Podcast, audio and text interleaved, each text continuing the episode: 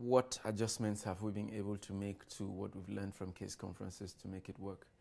Um, you know, first thing is if you hear all that has been shared and people tell you of all these wonderful campaigns in these great institutions that have gone on for years and how successful they've been, how someone walked in and gave them a million dollars or whatever, eh, you kind of, you're stunned because it's not going to work with us. Who do I know that is going to give us $1 million? I, none. It's not going to be like that. So, um, some of the adjustments we've had to do is we want philanthropy to work in our context.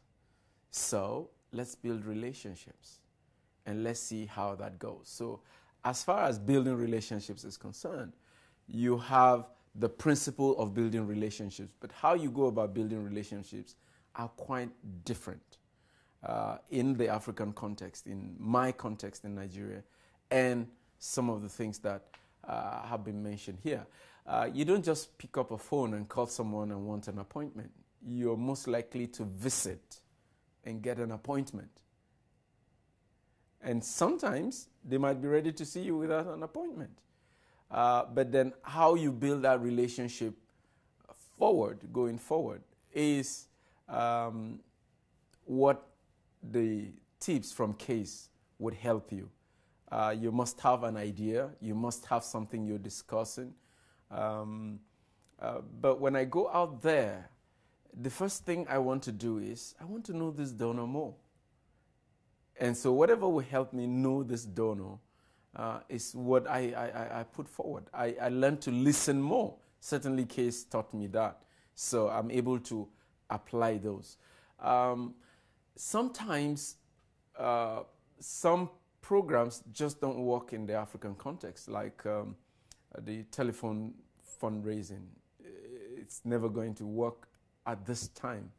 Uh, because you, you may well be aware that Nigeria is the scam capital of the world.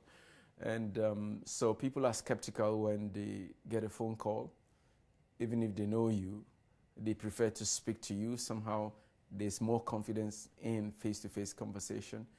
Um, so we've been able to take the principle that we need to get our students involved somehow in the process of reaching out to our donors.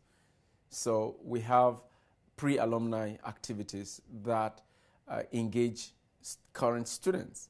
Uh, so it's not exactly telephonic fundraising, but they are able to engage with past alumni and they know that we require certain uh, contribution from alumni when they leave school. So what the telephony is achieving in uh, Europe, in America, we are able to achieve with other programs. So it's not uh, cut and paste. But their ideas, of course, we copy and steal everything and modif- with modifications.